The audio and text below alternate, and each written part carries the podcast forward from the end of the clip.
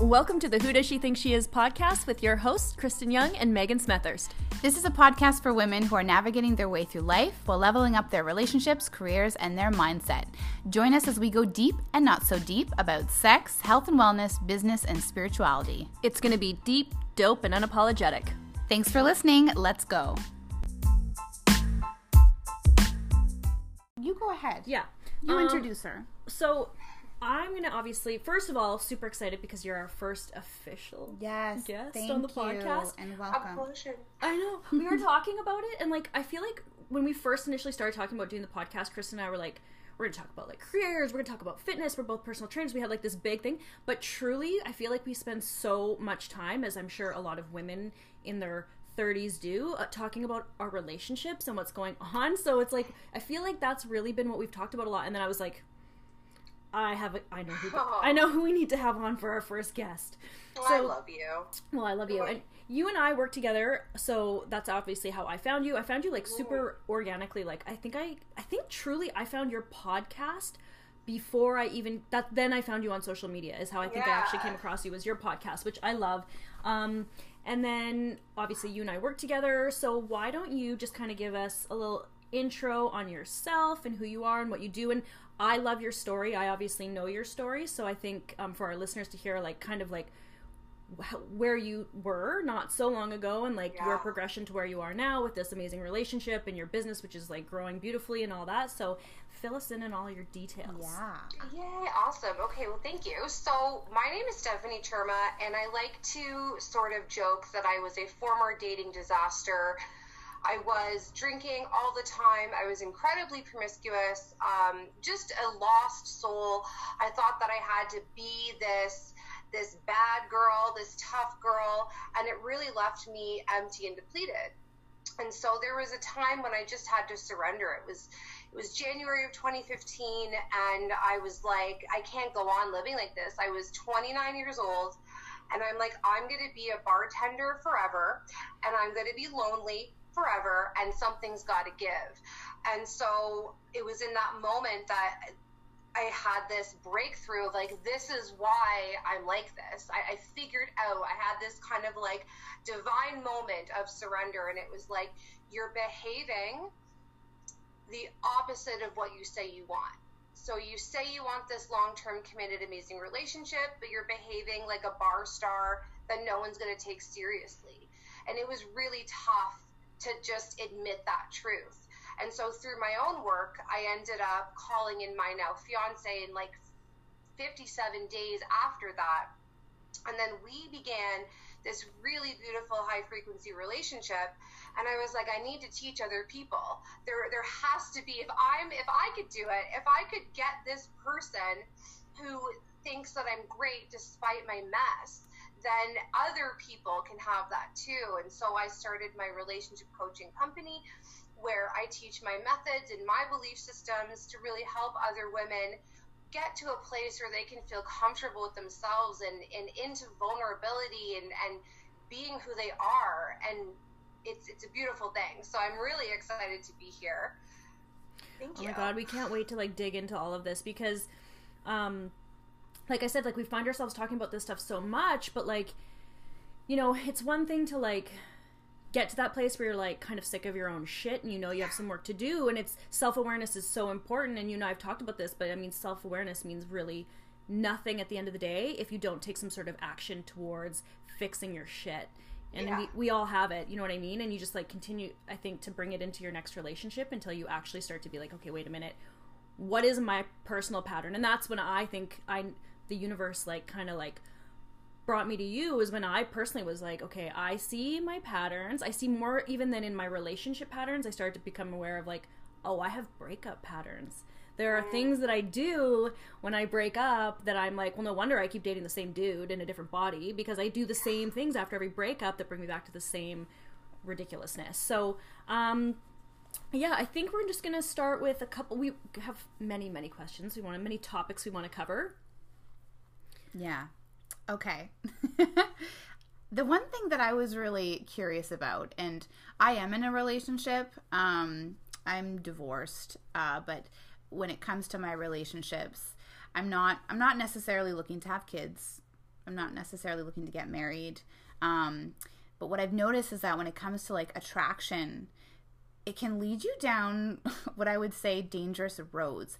And I feel like what is what is up with that? Like when we have initial attractions towards somebody, is it good for us? Like, you know, and, and then sometimes you might see a red flag, but then you're like super attracted and that you're feeling in love and oxytocin is like so like is attraction a little bit dangerous? Like that's one thing I wanted to ask you. Yeah, I love that question. I've never been asked that before. And so I just I got goosebumps. So I personally believe that anyone we're attracted to is either mirroring a part of who we are a part of what we want or a part of what we don't want. There's some type of chemistry that is alerting our bodies to recognize it.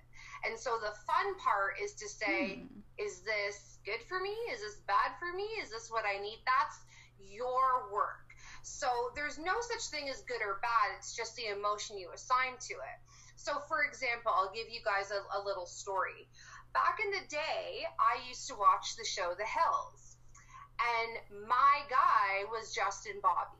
So, for the younger listeners who may not know, this was the guy perpetually uncommittal, um, that super mysterious homeless vibe, the tortured artist.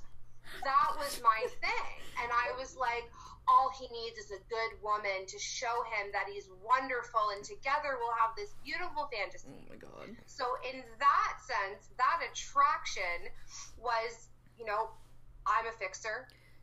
I love wounded birds. I really love a good hot mess. That was me around 19, 20, 21.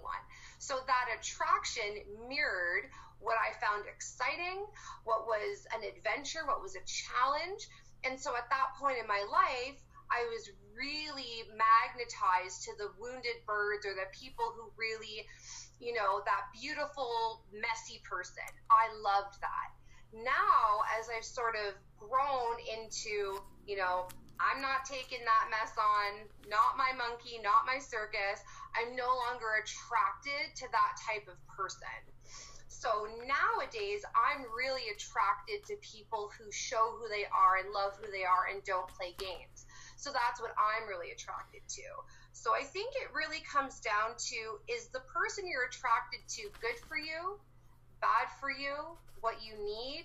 Is it a lesson that you just don't want to learn yet? Mm. Is there hmm. another person who has to come in and, and sort of seal the deal? We we tend to forget that chemistry and sexual attraction is not a foundation for a relationship. It's the initial start. But try and turn it into one though, it seems like. Right, absolutely. It's it's just more about like can that initial attraction or that spark cannot turn into long-term love because mm-hmm. love changes. The initial honeymoon infatuation stage imagine if everyone was like that all the time. I hear that it's done. like really. I hear it's really unsafe for your body because you have so it many is. like chemicals. Like it is you, would lose your mind. Hundred percent. Like yeah. nature's amazing because we can't always be in that super high state because the world wouldn't function. Mm. So we then, would all be at home, loved up in bed, like nothing yeah. would get having sex. That doesn't sound so bad. So then, yeah, not Sorry. the worst. But then, how do you transition? Because I feel like in a lot of the dating experiences that I've had, or that my girlfriends tell me about, it's like when that initial honeymoon phase starts to fade, then the relationship is done. And it's like, then they don't, you're no longer aligned with this person, you both move on. But it's like, how do we transition our relationship into a, like, a long term relationship? Right. And that's so common across the board oftentimes we can get so addicted to getting a relationship. Mm-hmm. We spend so much time in that hunt. Like, is he going to be the one? Is this first date going to lead into something? Sometimes what can happen is when we get that boyfriend title, the air kind of fizzles out of the balloon and we're like, now what? And because we haven't learned mm. who we hmm. are, what our values are, what we believe to be true about love, it's very challenging to decide to build a life with someone when all you've been used to is a couple months here and there. We haven't learned how to exist with another person because we all have stuff We all have messes. In the beginning, everyone's on their best behavior. Mhm. Everyone is snatched and shaved and perfect. Yeah. That's the fun part. But then down the road, No you shaving. have, you have to learn how to transition into, you know, what does your life Yeah. look like? What do you guys actually do together? What's the point? And we forget how to do that. We haven't been taught. Well, That and then like sense. really looking at and I've done this recently where like what do I like about this person? Like truly, not what am I attracted to? What do I value in this human being? And And, then soul. differentiating, yes, between okay, these are the qualities about you that piss me off in a relationship, but those are always going to be not qualities. These are things about you, like characteristics, whatever, that are like annoys me. You like drive me crazy sometimes, but every relationship is going to have that. But these, those are not the deal breakers to me. The- The, the deal breakers are if I don't, I don't align with your values, or you know, like the real things. But I feel like we don't often enough get past the surface and really look at do I actually like this person? Yeah, like, do I actually want to spend time? Like, as you know, I've had experiences where I'm like, I don't enjoy this person's company. Like, and then Oh, I remember. that is a clear no, right? Like, at the end of the day, I'm like, I don't even want to hang out with you. So it's a no. But, like, how often, I feel like we just don't do that enough. Like, really, truly look inward and, like, look at this person and not in, like, a judgmental way, but in, like, a are we compatible truly way. Yeah, well, think about it. We so often want that long term fairy tale, but the way we've kind of conditioned ourselves is that the first sign of human error or a mistake or an off the cuff comment, we grab our phones and start swiping again. Yes. It's this whole thank you next, I'm going to put my armor on. And the problem is that if everybody's doing it, then no one's going to merge into actual partnership. Mm-hmm. We just are relation shopping. We're just kind of all over the place. Like, well, this guy doesn't fit all the boxes, so someone else will. It's the notion that somebody else will come along and make us feel better or change our life or suddenly make everything okay. So if we're on that perpetual hunt for the next person to come in and soothe us, and then they show us their human side, we Mhm. immediately think, oh, they're not for me. Yeah. But instead of saying, why don't I see this through? Because Mm. those are the moments when you decide if you have what it takes. Those Mhm. little tiny moments when you can say, we're having a bit of a conflict. Let's take this as an opportunity, show us what we're made of, Mhm. and then we carry on. So many of us just sort of drop out of the game and think the next person we just suddenly won't have these problems. That yeah. makes sense. It's like Right? consumerism. I always think it's like consumerism. Like you're just like consuming people. Like it's like Yeah. the or fear of missing out or something. You're just like yeah, like people are just, just become like very disposable, which kind of brings me to like the next question that we were going to bring up is, you know, like obviously dating has changed drastically like 100 years ago, 50 years ago, and now never mind like the purposes that we have for finding partners are not the same. We're not like just mass producing babies and like making homes and doing those things we've evolved in that way, but I feel like the whole social landscape has changed with social media and dating apps and things like that now. And I feel like on I feel like on one level, I'm, there's a part of me that's like it's the new normal.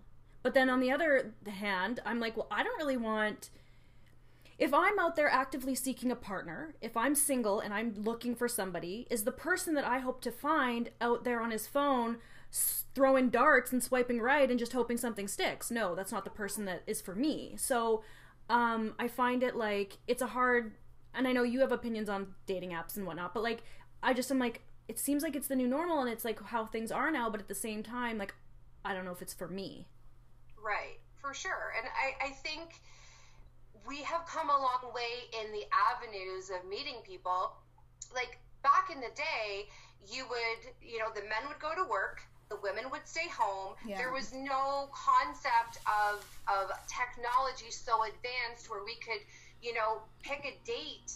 I remember back when I was dating, Plenty of Fish was the thing and it was a website like you literally Mm-hmm. had to open your computer and log on and see your messages um, and so now it's just there's so much It's on and, steroids.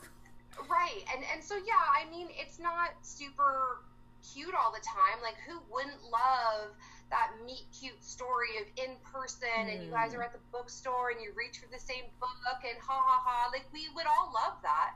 Um, so I, I think it's it's less about kind of like I don't want to say complaining, but more about if you are a person who says, I want something real, I don't want someone who's just on the apps just to get some, that must mean that there's another person that's like that. Right. I really believe that. I really, really do. Because you're amazing and you're on the apps. So that must mean that amazing people are on the apps. Mm.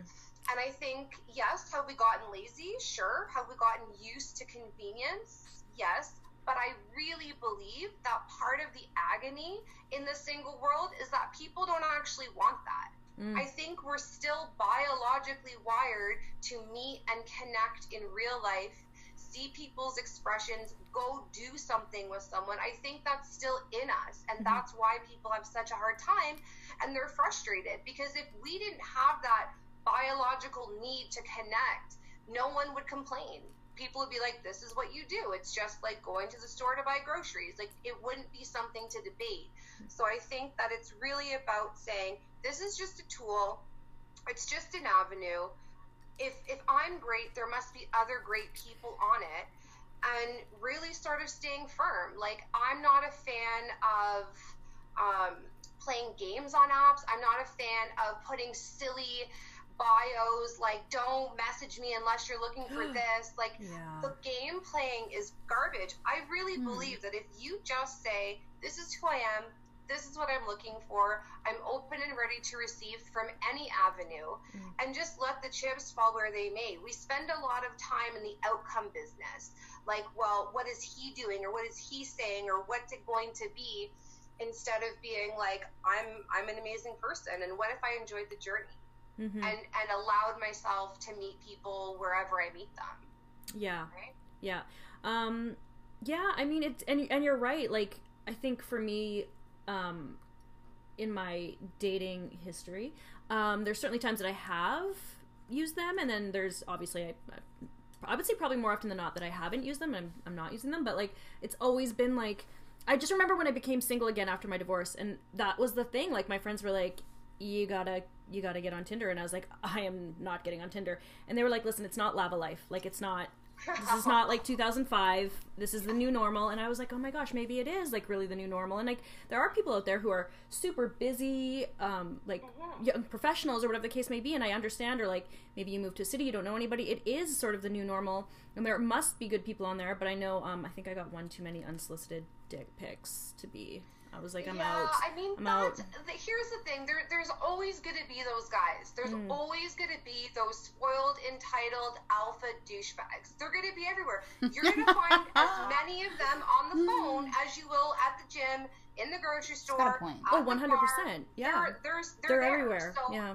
It's more about if you can know that and say there are many douchebags as there are great guys. The same way there are wonderful women and awful women. Mm-hmm it's across the board. So if you just say, okay, if I'm going to try and enjoy this journey and not have this negative connotation, then what do I need to do? Well, I need to know that there's going to be good and bad wherever I go. Mm. So I might as well get right with myself and what I believe to be true and have non negotiable standards.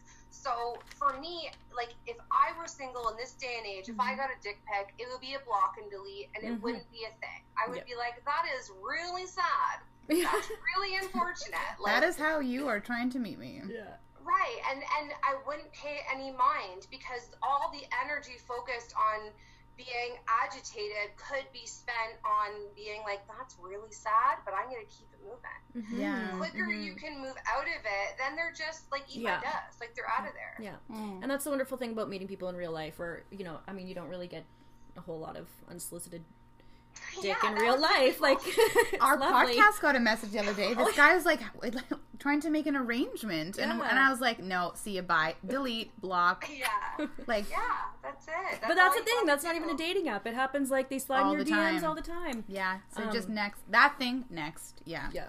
That makes sense. So yeah, yeah, totally. It's, uh, it's sad. It's unfortunate.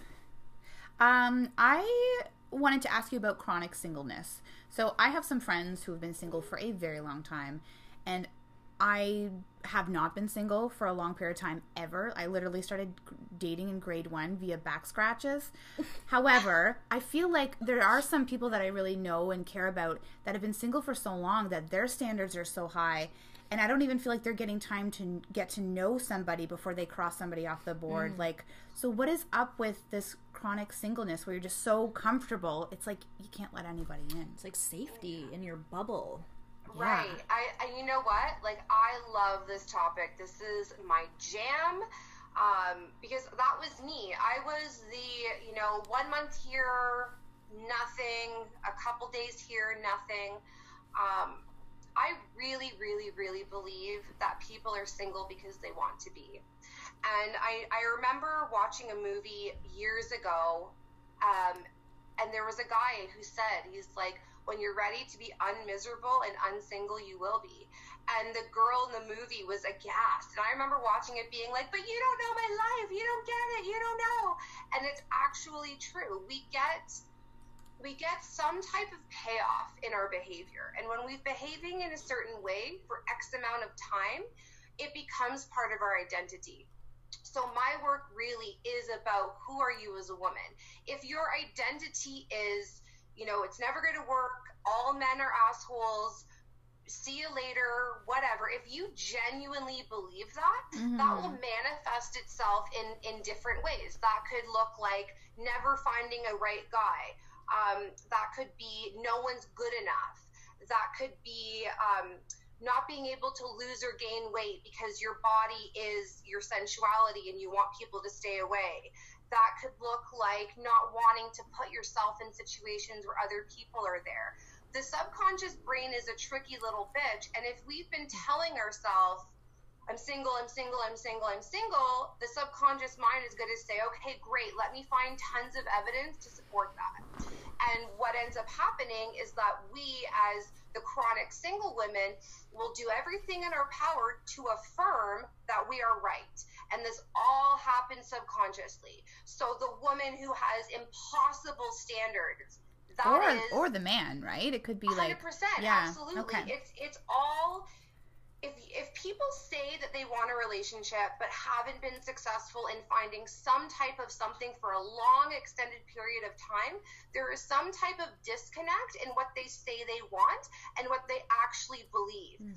Because it's it's like the, we all know that woman who no guy is good enough.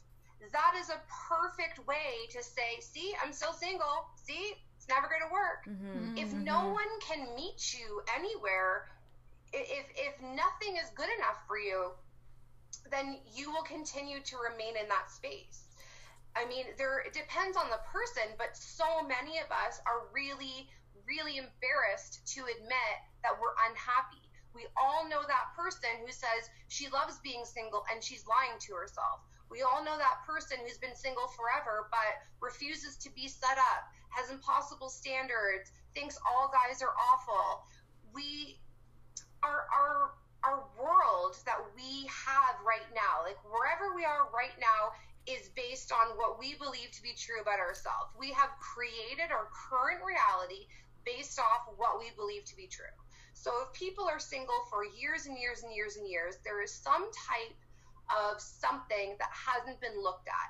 And often, if you've been single for a long time, it's been pushed down so much that they don't even know what it is. So then it just comes out as, what's wrong with me? Am I not good enough? Why is this person engaged? Mm-hmm. I'm the last one left. All this stuff. It's usually, it's usually some type. I love you so much. But, but that's the real truth. I mean, I I was single for forever and I didn't understand it until I stopped and gave myself permission to really get ruthless. And the truth was I was acting like a complete whore. And I know that's intense language, but that's the truth. I would mm. sleep with guys right away. I would get blitzed on dates um, I like it was it was really sad, and I really didn't know that that behavior is not conducive to a partnership. That behavior is conducive to perpetually being single. Mm-hmm. So if I kept saying, I don't know why I'm single, all that would happen is that my reality would reflect the single life. Right. Until I did a pattern break and said, okay, what am I running from? I have some father wounds. I have some mother wounds. You know, I was the chubby, geeky girl in school that no one paid attention to. I had to dig and go through all of that shit. And once that happened and once I released that, I became a woman that I admired and respected. And that confidence was like a lighthouse. And so my partner was like, wow, like I'm, I'm, magnetically attracted to you. And your partner your person is going to find you interesting and intriguing and they want to spend more time with you. And then throughout that then you're like oh we're together. And that's kind of how it happens. But if you're chronically single there's something in it that's that you want. There's something in it that says mm-hmm. I'm comfortable complaining. Mm-hmm. I'm comfortable being the girl mm-hmm. who's always bitching about men. That's my identity. Right. And until you get honest about the fact that you're basically creating that, mm-hmm. then things will shift. But it does take some work. Like it's not easy. And no. it takes time. And like that's actually something that I was going to bring up is how much of that subconscious programming, those stories that we tell ourselves, um, and I know like we dug into this in the work that we did together too is things that we saw or heard or learned as children. Yeah. And are so ingrained in us and we don't even know and so we don't we don't understand why our relationships habitually don't work out or we date the same man, man or whatever the case might be but it's like subconscious programming that is in our brain from our childhood. And what is it? Yeah. Up until like age seven is where you those yeah. things are implanted or whatever. Yeah. So from zero to seven, your brain is is essentially a giant sponge. So it is absorbing everything. And if your parents were not very affectionate, if your parents were working, if you had to fend for yourself often, if you didn't see your parents touch and kiss, if you weren't told I love you, you will typically grow into an attachment style that is very avoidant. So in adulthood, that looks like the runner, the commitment phobe, the person who doesn't know how to receive the person who is attracting unavailable people. Conversely, if you grew up in a household where you were smothered or you had a helicopter parent or you weren't, you know, we all know that one girl who, who couldn't do anything unless her mommy had permission, then you typically will grow up and have an attachment style that is very anxious and dependent. And so that looks like the mm. girl who needs text all the time or thinks you're dating after going out once, needs a boyfriend, needs validation. We learn that when we're kids, and it's unfortunate because most of us, late 20s, 30s, grew up with parents who both worked, you know, wasn't really around, didn't have any conscious concept of preventing trauma in adulthood. Mm. This is all relatively new. Mm-hmm. So thanks, mom and dad. but it's real. And so we just, we now have to unlearn. And that's why the work can be so challenging because mm-hmm. not only do we have to unlearn these bullshit platitudes that we were taught by unhealed parents, we now have to compete with technology. Mm. That's why it can be so intense because the person who believes that you know, love is fleeting or love goes away or love doesn't last, you know, that's going to be tough to handle when you have guys swiping and unmatching mm. and ghosting. That's a whole mess. And so that's why this work is so important because we need to just unlearn everything so that we can decide who we are as women so that we can handle the way the dating world works now because i can tell you there are so many men out there that are dying for a good love relationship. Dying. They think they need to play the game. There they really is, yeah. They do. There's mm-hmm. so many. Like I, it, it boggles my mind. So many good guys because we're we're both male and female in this weird trap of like unhealed trauma from childhood, mm. parents who didn't give us what we need, daddy issues, mommy issues, technology. It's a mess. But hmm. deep, deep, deep down, all we want is to be received and nurtured and cared for. So the fact that that's still there is what gives me hope. And that's why I do this work. That's my that's my speech. Yeah, that's good. That's a damn good Real though, speech. honestly. Amen. Yeah. Um, but then, so here's a question for you: How do you differentiate between when you become aware of these things, these subconscious programmings, and all this like trauma that we've sustained or whatever? How do you distinguish between when you're dating somebody and is this my intuition speaking, or is this a red flag that I'm seeing? Or am I projecting my shit onto this person? Or is this like somehow triggering me emotionally? Like, how do you differentiate between those two? Like, intuition versus projection? Right. Awesome. Um, intuition for me feels very soft. It's kind of like a whisper. Oh, Whereas yeah. fear, It shouldn't feel like loud. anxiety? Fear is like anxiety. Fear, Okay. yeah, fear is like, ah, like, like by, and it can happen so Ah. quick. It's, it's like, you know, it can happen so quickly where, like, a new guy comes in and makes a human error, and then immediately we can go. You know, that one guy in grade two who called me a name. My dad didn't come to my recital. The guy in high school who didn't take me to the prom. The guy, like, quick, quick, quick, quick, quick. So then it's just like, this is what it's always going to be like. That's fear. That's anxiety. That's projection. Mm-hmm. Whereas if you can sort of get right with yourself and say, like, okay, like we all have a mess, we all have stuff. No one is done, the work's never done. But wouldn't peace be better than perfection? So if peace is better than perfection, then I can allow myself to just observe. I'm just going to observe this and listen to my body. So often we have forgotten to do that. Mm. And because you guys are in fitness, you know the power of the body and when it's trying to tell you something. Mm-hmm. Mm-hmm. So if you're out with someone and you can you can even try it. Like the next time you're on a date, if someone says something and you register it as like, hmm, this is information, this is something. Does it feel soft and okay? Does it remind you of someone in your past? Mm. Is it dangerous for you? Like, you guys can decide is this really him or is this all the guys from before? And I think that's my problem. Uh, admittedly, I am like reactionary and I'm emotionally driven. So for me, when something like maybe triggers me and I or or I have intuition or something, I know I have a tendency to like fire back really quick. Right. Like where I should maybe like put my phone down and take a bath, like just chill for a little while before I respond.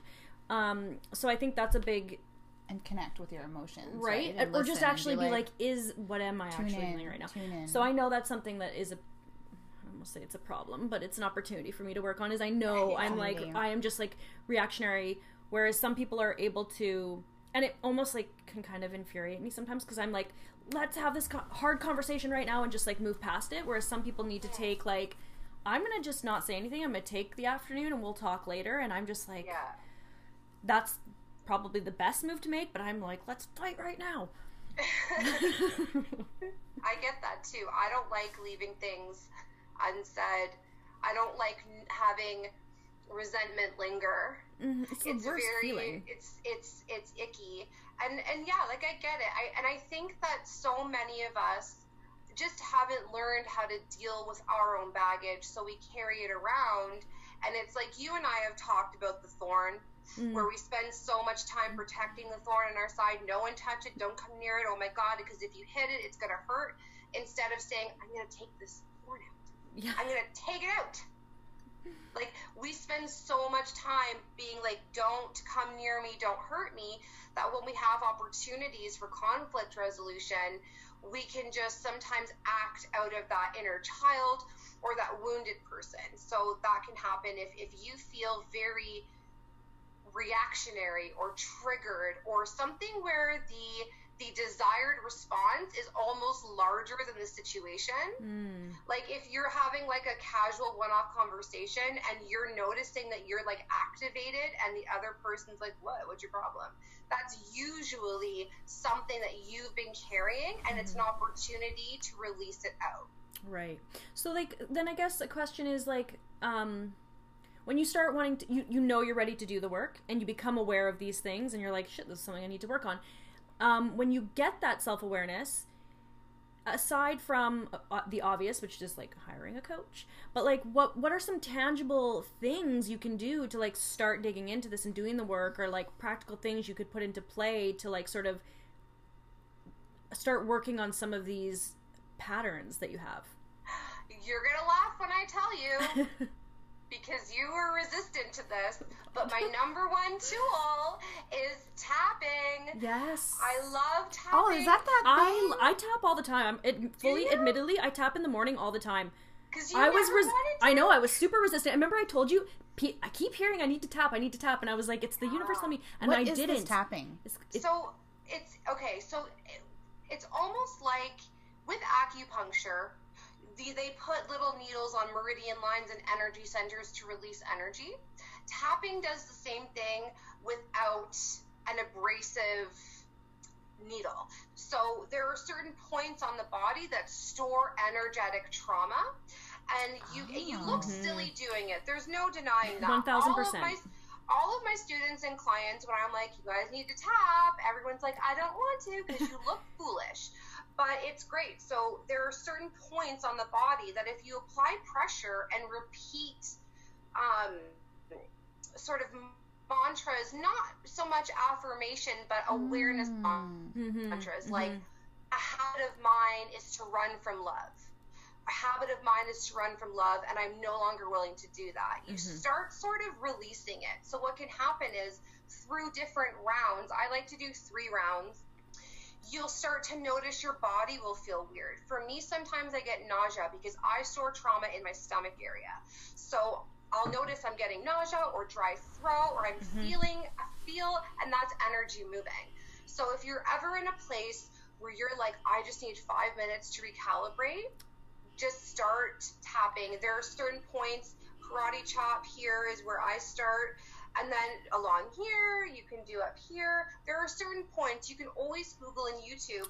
But what that does is that immediately breaks the energetics so that you have stopped the anxiety because your body and brain is saying there's something else going on. Mhm. I've now done something to stop this emotion and I'm releasing it. Mhm. So, because you guys know energy stores in the body and how toxic, unwanted, and not so great it can feel, so it's a really great way to just relieve it. Mhm. There have been clients who have just said, I'm, I'm sick and tired of feeling like this. And I said, let's just go. Let's take 10 minutes and we will do rounds of tapping where we say, we acknowledge we're sick and tired of this, but we deeply love ourselves. Mm. And then through that, the energy lifts and they're like, okay. And then you can start tackling the, the real work. So you can say, all right, I was activated. What was happening? Mm. Was I hungry, anxious, lonely, tired? What was going on in my world where this came up? What do I need to look at? Because when we can calm our bodies, then we can ask ourselves questions from an open state. And then that's when things will flow and you'll just start to feel better. And the more you allow yourself to move the energy, the clearer you'll feel. And then you'll get your own answers. And then your intuition heightens. hmm I will truly say this: I was really resistant to it. Just I don't know why. I because yeah, you look like a fool, but but I almost was like, oh, I don't know if I want to deal with whatever comes up. There you go. So Always. truly, right? Like so, like there's always something in it for you that you don't, or you don't change a behavior. Like for me, it was like I just didn't want to deal. And you're like that with meditation too. When we talk, Oh, yeah, you're no, like, totally. "Nah, I don't want to sit I'm quiet. like, well, it gives me anxiety. Yeah. I think too much. Yeah. But I will say, I did truly, and like you can YouTube it. I can put a guy who I like to use in the notes for this episode, but. Um, you can find so many good videos, and they're like ten minutes max. Yeah. They're not long, and like truly, like tapping. I will I say, check this out because I meditate. I want to ten minutes every morning tapping. Do a couple rounds. Literally, it changes you. I truly am like cannot say it enough. So thank you. so you've been doing this? Yeah, I've you been never doing told me. I know. I don't know why. I I've been bugging you since April. I know, Like, trust me, but- do it. but truly and i truly i truly did. I started i've been like really really hmm. religious with it. And i will say this if i hit a phase for like a month where i'm like off it i feel it in my body. I feel a difference. I really do. So hmm. big big advocate for tapping. You've you've converted me. I love it. So hooray. Woo, my work is done. yeah. All right, I've got one hell of a question. oh yeah. This is a hot topic. So, this is from personal experience. I was with someone for about four years, and we had a great relationship, but there were some big chunks missing, hence why it didn't last. And one of the things was I was not shared at all on social media. At all. I would even be at events where there was photos taken and I would be discluded. And I was I, wanted to ask about that because nowadays we do have kind of a social media thing when you're starting a relationship, you know, where you want to share your person. Are you oversharing? Are you undersharing? What's your thoughts on that? I love this question. You guys are knocking it out of the park with these original questions. I love it. Um, I would agree with you. I don't think it's cool at all to purposely disclude your your partner. Um, I'm not someone who's like, oh my god, Facebook official. Like I graduated high school. I don't need that. But I would wonder why someone would want to hide you. Mm. That would be my question. Um, because how could they're cheating? but, that's, but, that's, the thing. It's like I mean, sorry. Old, no, but it's it's true. It's like that old joke of like I have a boyfriend, but he never wants to bring me out on holidays or birthdays. What do I do? And it's like call his wife and ask him where he is. You know? but that's the thing. It's like I I truth needs no defense. Can, can I just I just want to interject and be devil's advocate for one second because here's the thing. Before I get into what I'm about to say, yeah, I was saying to Kristen, I'm like, but it's like a point of pride to be on somebody's social media. You're kind of like, like you feel like it's like a badge of honor. Like they're acknowledging right, you as sure. their as your as their person. Especially if you're like infatuated with them. Yes. Here's where I'm going to play devil's advocate though, and I'm I'm truly I'm just like trying to look at it from all angles. Prior to Facebook, prior to Instagram, nobody had the pressure or the expectation to be shared anywhere. It wasn't right. the norm. It's the norm now. And I believe that there are people out there in healthy, healthy relationships who don't share their partners, and there are people really? that do share their partners. Who? You think that there's not one person in the world who doesn't doesn't share their relationship on I'd social like media? to know who.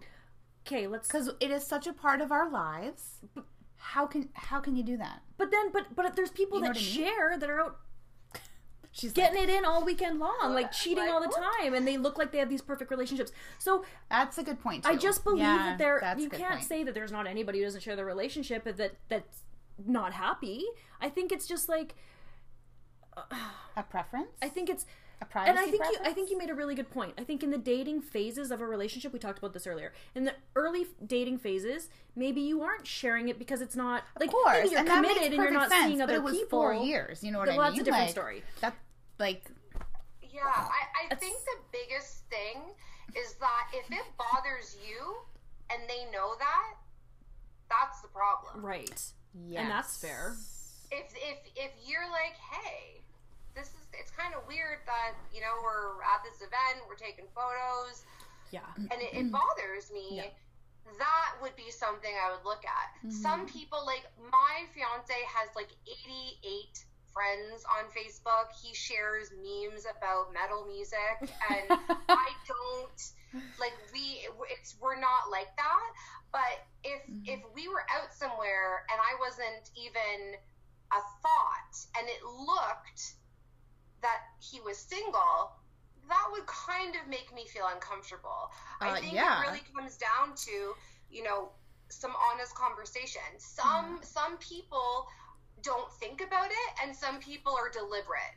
And that I think would be the the thing to think about. I think people who have a joint Facebook account, that's a little much for yeah, me. Not, I don't I never understood that. And then again, you have things like with my Facebook it's pretty much like a business profile. There are some photos yeah. of him, yeah. but my Facebook isn't like Jordan and I are out on the town. Right, like that's right. not what I do. And there there are people that use their social media platforms like myself for that you. only, yeah. right? Like they're Yeah. not they're not it doesn't mean that they don't have a partner or they're not in a relationship or it's not happy or what maybe they do, maybe they don't, I don't know, but it's not intentional in that they're excluding somebody, it's intentional that they're using it for one thing. Right. And it, and it doesn't affect the other partner.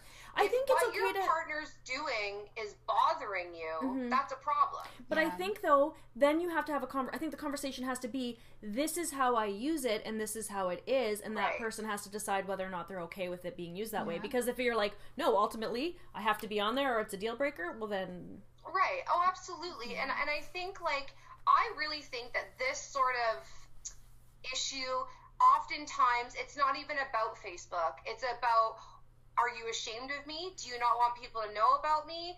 Why am I not a, a forethought in your mind? Do you view us the way I view us? Yeah. That's usually what it's actually about. Yeah. So that would be the conversation because if your partner is like, oh, sorry, that like, whoops, that wasn't even what I was thinking about. Like, you know, you're my number one. It wouldn't really affect you that much. Right. Like, I don't go to my partner and say, like, why don't you write statuses about me, or why aren't we, why aren't you posting the photos we took this weekend? Because it's not even his thing. But I don't worry that he's using his, his Facebook profile to talk to other people mm. or that he's somehow not as into the, us as I am. So that I think would be the thing to really break down first because the Facebook stuff, that's just sort of the umbrella, mm-hmm. right? That's just kind of the easy conversation. But really underneath, it's I'm feeling insecure in this relationship and I'm not, it, it doesn't look like you view us the way I view you. She So does. what's that about? She does rip off the band-aid. I told you that. Yeah, Yeah, I told her I'm like she's not going to sugarcoat. she's gonna rip off the band-aid. That's good. That's a great. Yeah, you. I remember Yeah. we were talking one time, and I don't remember what we were even talking about. Actually, I think I do. And you were like, you were saying there's something in it for you, and I was like, I don't know what it is. And you're like, we can do better than that. And I was like, I don't know. It's probably safety. And then you were like, yeah. So if you keep acting the way you're acting, you're gonna be single for a really long time. And I was like, Rip off the band-aid. noted. Well, it's, it's because I'm tired of, of people saying that the solution is a six pack and lip gloss and, you know, a bang banging body. Like, I'm tired of one dimensional shit. Like, it, that's mm. not what it is. I think if we had more courage to say, this is what I actually think and feel, how do you think and feel? We would have, it would be better. But Yeah. I think the, That- the you only know? reason we're afraid to do that is because I think truly we know what the answer is going to be and we don't want to hear it. Really? so smart. You know? Yeah. I know.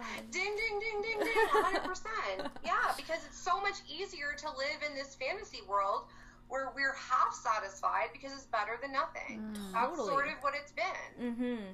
Yeah. Ugh. Very cool. It's all so much. It's all so much work. Warning.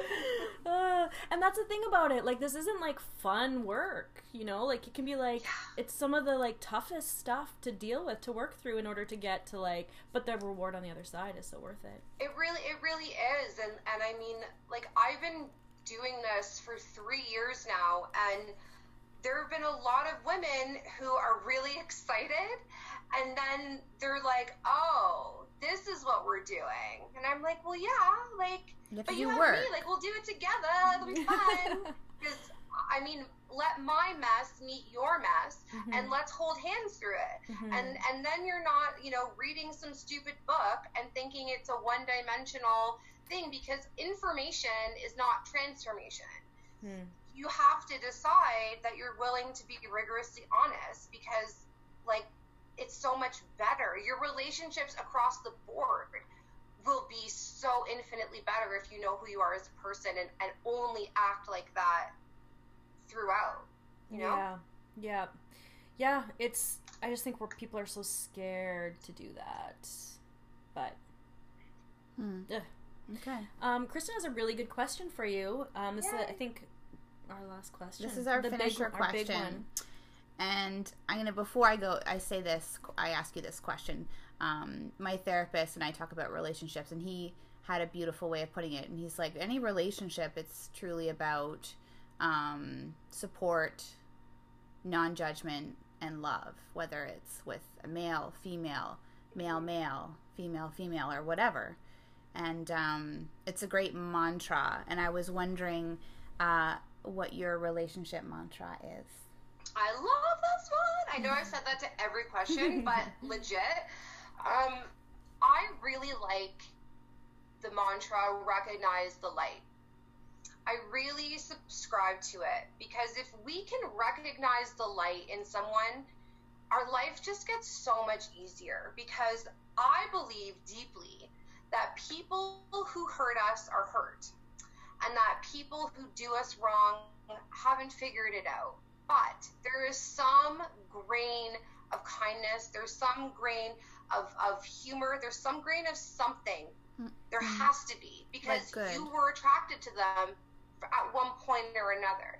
If you are willing to recognize the light in any relationship, and even if it's just a little bit, your inner peace will skyrocket.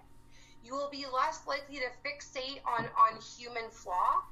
You'll be able to say, you know what, even though that man was wounded and and wasn't the greatest to me, I entered that relationship as well. So hmm. where can I recognize the light in that? Did this hmm. person provide me with a child? Did I have a moment of a memory? Did I feel somewhat better about myself? Did I learn who I who I am? Is there some type of lightness in this relationship that I can focus on? Because then you sort of you're you're not in this space of, of resentment and pain body and intensity like I have been treated like absolute garbage. I've been in abusive relationships. I've been pushed out of cars. I've been treated like a dog. And I can still find a little grain of light in these people and it frees me. So I don't have to carry any shit with my partner now. When he drives me crazy and I want to throw him off the balcony, I stop and I say, Where is the light in this situation? and I'm able to quickly move through it so that I can get back to love and I can get back to that that space where I'm able to see the soul in people. One of my best attributes and one of the toughest things that I have about me is that I see the good in people. I'm very trusting and I love people. I'm one of those unique souls where I can see someone in my face angry and rageful and I can say, what happened to you when you were four years old. I'm so sorry your mother didn't tell you that you were loved. I'm so sorry this happened to you. And I'm able to see that in people. So recognizing the light will just diffuse situations. It's very hard to put yourself in that position when someone has done you wrong. It's very challenging, but the the spiritual growth and the freedom in being able to say that person's just wounded, but there's something good in him even for a minute, the bomb gets dismantled bit by bit by bit. I'm a huge, huge, huge proponent on finding some grain of of soul Mm-hmm. in another person because then we're less likely to be so affected by other people's actions. And it sa- it sounds like that after you do that, then it's it would be also helpful to then do the same thing to yourself. hundred percent. Yeah. It's that's all it is. We are just soul beings. Everyone that we come in contact to, I believe there's a karmic contract in it. Sometimes people come because they have a lesson to learn and we're the teacher. Mm. Sometimes people come because we have to show them something. There's always mm. some type of connection. So if we're able to say, what is the light in this connection? Did I make him a better person? Did I teach him something? Mm. Even if you don't, even if you will never know, even if you never get that call years later, like, damn, I, I wasn't the greatest guy, but like, thank you for your time. Even if you never get that conversation, if you know that this person came in for XYZ, I came into this person for one, two, three, there's something that connected us that has to be cosmic. Right. And cosmic consciousness is pure light. There has to be some goodness, even in the most troubled people, because the most troubled people need the most love. And I think that's one of the biggest, if not the biggest, um, takeaway that I had from us working together was to be more forgiving of people's human moments where I would be and that's I think when we were talking about well what are you getting out of this? Like Yeah. dismissing people right away being like I don't have the time or the energy for this. I'm too busy. I'm trying to run a business. Like I don't have time for this shit. And just dismissing people um and then learning like no everybody has human moments. Like I have human moments. We all fuck up in a moment. We react emotionally or you know we're not always our best selves. We're not our best selves in relationships. And like just being like slowing down and just being more accepting of that when people have them Totally. It's there there's something really magical when you can find the humility to say, you know, we're all trying to figure it out. Mm-hmm. No one's better than anyone because the same woman who says, "Get out of my face, I don't have time for you," would be calling her girlfriend saying, "I can't believe this guy told me he was too busy to take me out." Right. It's the same thing. So if you're able to say, "Holy shit, I do that," mm-hmm. oh, that doesn't feel good. Mm-hmm. And then you start to undo that, you will be less likely to find that person in your space because we attract mirrors of ourselves. We attract people that we need to learn from or who learn from us or that we're similar to. Mm-hmm. So if that quality in you is something that you're like, this doesn't serve me, this doesn't feel good, and you choose to eradicate that, you will be less likely to attract that quality in a partner coming into your space. Right. So last second part to this question that I guess that I want to like just while we're talking about it is then how important is it and I think this is something that we don't do often enough in relationships is it how important it is is it to um I feel like when somebody behaves in a way that we don't like mm-hmm. then we react to that instead of maybe thinking about it like how do I want them to mirror me? How do I want them to act? So how how should I react to this or how should I behave in order to get them to come over to where I am instead of me trying to get to where they are? Like I yes. feel like we're in such a reactionary stage all the time that we're like making moves based on what other people are doing instead of being like, "Whoa, I'm going to do this." And they're either going to come or they're going to go. Yeah. Totally. I mean, I I think reactions can be really intense and not helpful. We we don't need to be reactionary. We just need to be more observant. Mm-hmm. So if someone's coming into your space, like if you're if you're in a partnership and your your guy is in a mood and he's picking, we've all been there where it's like what like what's your deal? You're picking, you're picking, you're picking. It would be easy to clap back or to take the bait or to sort of go along with that energy, it would be a lot harder to stop and say, let's stop what we're doing. Let's take 10 minutes. What's going on? And ask questions. When we can make the conscious decision to not take the bait, we've already sort of surrounded ourselves in a place where it's like, I can handle what's happening. Mm-hmm. I can choose to not have an adult temper tantrum because there's some dissonance happening here conflict is really just my needs aren't being met and I don't know how to express that to you. So if you're in partnership and someone's acting out or they're just not being themselves or something's off, you can say, What's going on right now? Mm-hmm. You could even say something like, What um, what's a good one that I love to ask? It's it's questions like, What aren't I seeing? Is there anything that I can I can do that I haven't been doing? Mm-hmm. If you can just start to ask questions instead of assuming that everyone's mood is about you or that you have to raise it up, you can decide that you can instead zoom out and observe and say, okay, I'm noticing something's off. Is there anything I'm not seeing? Is there anything I'm not doing? Is there anything you want to talk about? And just open up the dialogue if your partner's like meh, meh, meh, then like leave him alone and go do you. Because then your side of the street is clean. You've done your work. You've decided to not take the bait because we're grown-ups. We don't need to have adult temper tantrums. You've asked the questions that say i love you unconditionally despite your behavior. We're, you know I, I love you despite this attitude. I'm going to ask questions about it if you're open to sharing, then we can move forward. If you need to cool off, I'm going to take a bath. Your hands are clean. Mm-hmm. We need to start being grown ups. Mm-hmm. And I mm-hmm. think so often we've sort of got caught up in this society of instant gratification. Now, now, now, we can open our phone and get whatever we want in a few hours. Mm-hmm. We're so used to immediacy. But other people are complex individuals. Mm-hmm. We've all had days where you've been in a bad mood and don't really feel like being bothered by anybody. So allow the grace for your partner. If you decide to not take the bait, ask open ended questions to spur the dialogue and then observe you you'll have less conflict, and your partner will be able to see you as a teammate and not a punching bag. Mm-hmm. Mm-hmm. That's Very amazing. cool.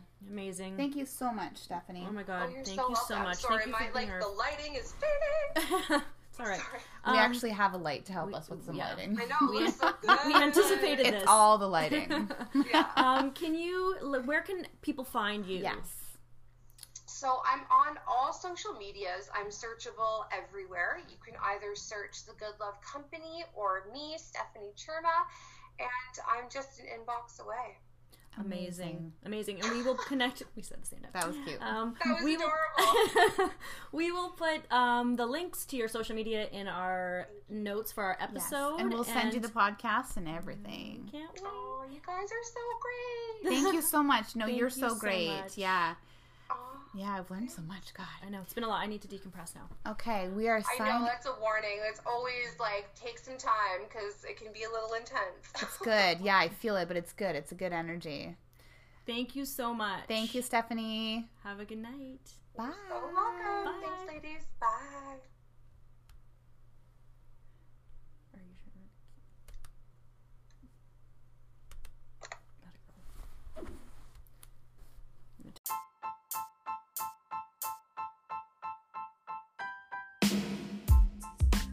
You've been listening to the Hooties.